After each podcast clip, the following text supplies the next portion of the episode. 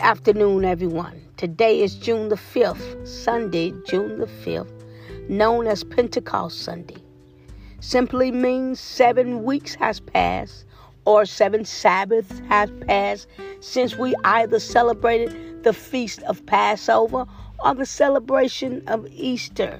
So today we celebrate the Almighty for being able to celebrate or to recognize the Feast of Pentecost. If you would, just go ahead and turn your Bibles over to Acts chapter 2. And I'm going to read 1 through 4. When the day of Pentecost had come, I'm reading from the New American Standard. And when the day of Pentecost had come, they were all together in one place.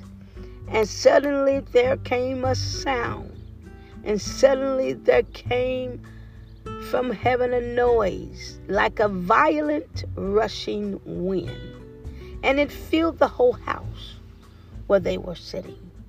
And there appeared unto them tongues as of fire, distributing themselves, and they rested on each one of them.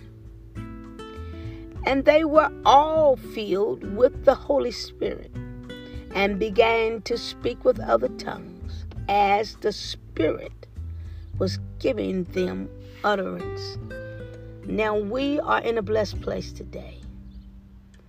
Just to be able to know what Christ has done for you and me. And how we are able to know and recognize the indwelling of the Holy Spirit that rests on the inside of mankind and that we can continue to walk in his ways, continue to walk in his love, and it's really all about what it is, it's all about relationship. Having that relationship with Christ. And I am so honored today. I am so honored today to have relationship. And, and I'm not going to hold you long at all. I just want you to know that there, uh, there is a reason why you may feel extra happy or excited about Christ in your life.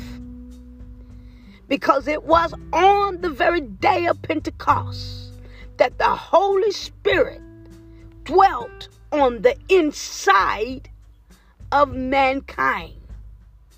And they began to speak in other tongues as the Spirit of the Lord gave them utterance. And look at the word of God. Look at the verse, the very first verse of Acts 2. It says, When the day of Pentecost had come, or if you read it in the King James, you will say, When the day of Pentecost had fully come, being the completion of seven Sabbaths. When the day of Pentecost had come, they were all together in one place. Look, I want you to understand that relationship. The awesome power in unity. The, the awesome power in unity. There is nothing like it. If we could come together it, in unity, a change is bound to take place wherever we are or whatever we're dealing with. No matter what is going on, a change comes when you are together in unity. The scripture says, And suddenly there came from heaven a noise, like a violent or like a rushing mighty wind, and it filled the whole house where they were sitting. And we know that the disciples was in the upper room.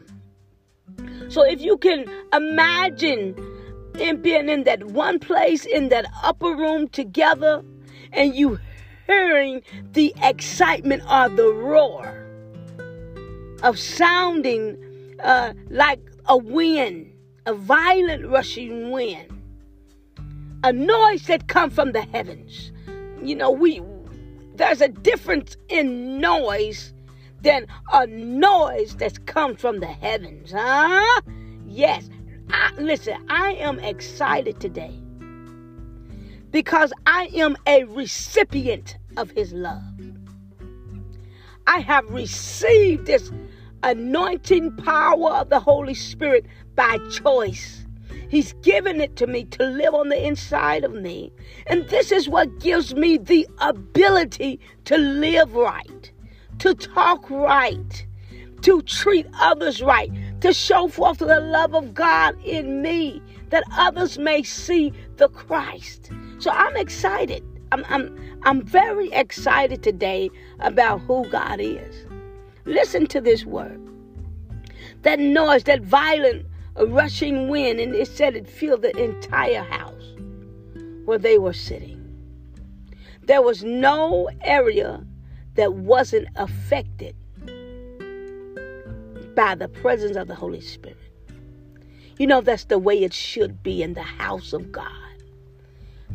But instead, we have so much movement, so many things going on, so, so many rules and traditions.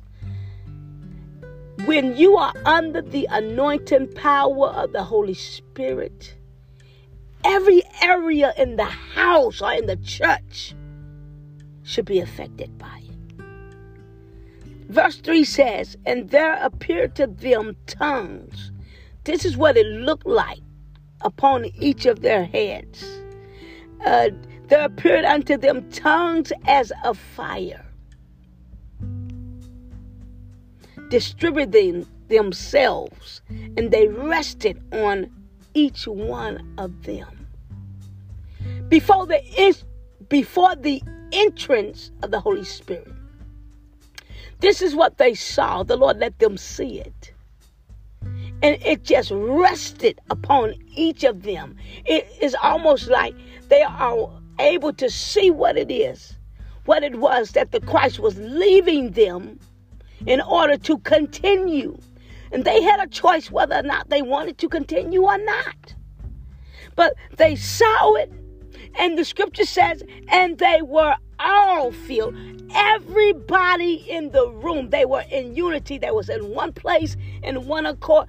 Everybody was filled with the Holy Spirit, and as a result, they began to speak in other tongues as the Spirit was giving them utterance.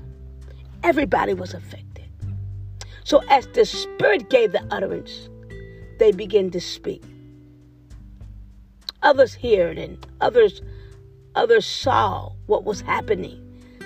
Some didn't understand, but that's okay. Let me let me show you something today. This feast is about a relationship with Christ.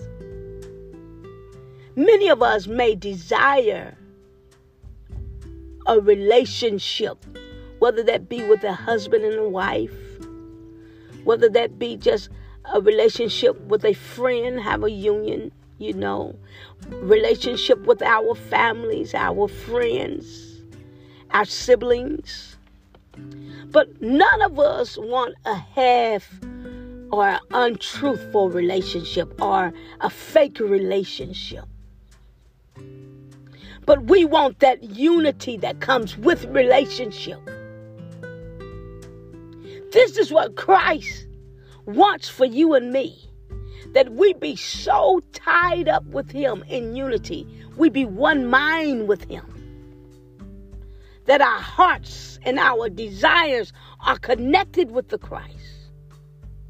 That we love Him so much so that we're willing to do or to go wherever He will have us to go. That's love. And that's having a relationship. The Bible says, if you love me, you will keep my commandments. I'm not talking about keeping all these rules that man has set, all these traditions that men have set, some things that we realize we can let go and that we can live in freedom. But I'm talking about a relationship whether you have money or not, even like those that have given vows, marriage vows. They, we have said, uh, I will love you or I will cherish you. I am committed to you for better or for worse, through sickness or in health. until death do us part. This is what we said. God desires a marriage relationship, a covenant relationship with his people. So as you go throughout your day, go and realize and think about the sacrifice that Christ had for you and me when he gave his life, when he bore all the stripes. He, he took that beating for you and me. This is what he did. All because he loved us so much. He died for you and me. And he brought back the comforter as we know it, as the Holy Spirit, to live on the inside of mankind. If you don't have a relationship with Christ today, you ought to get it. You ought to receive it. And begin to walk in complete love and in complete peace. I love you today.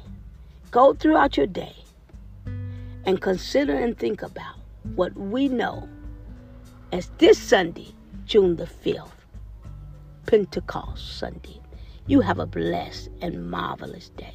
God bless you.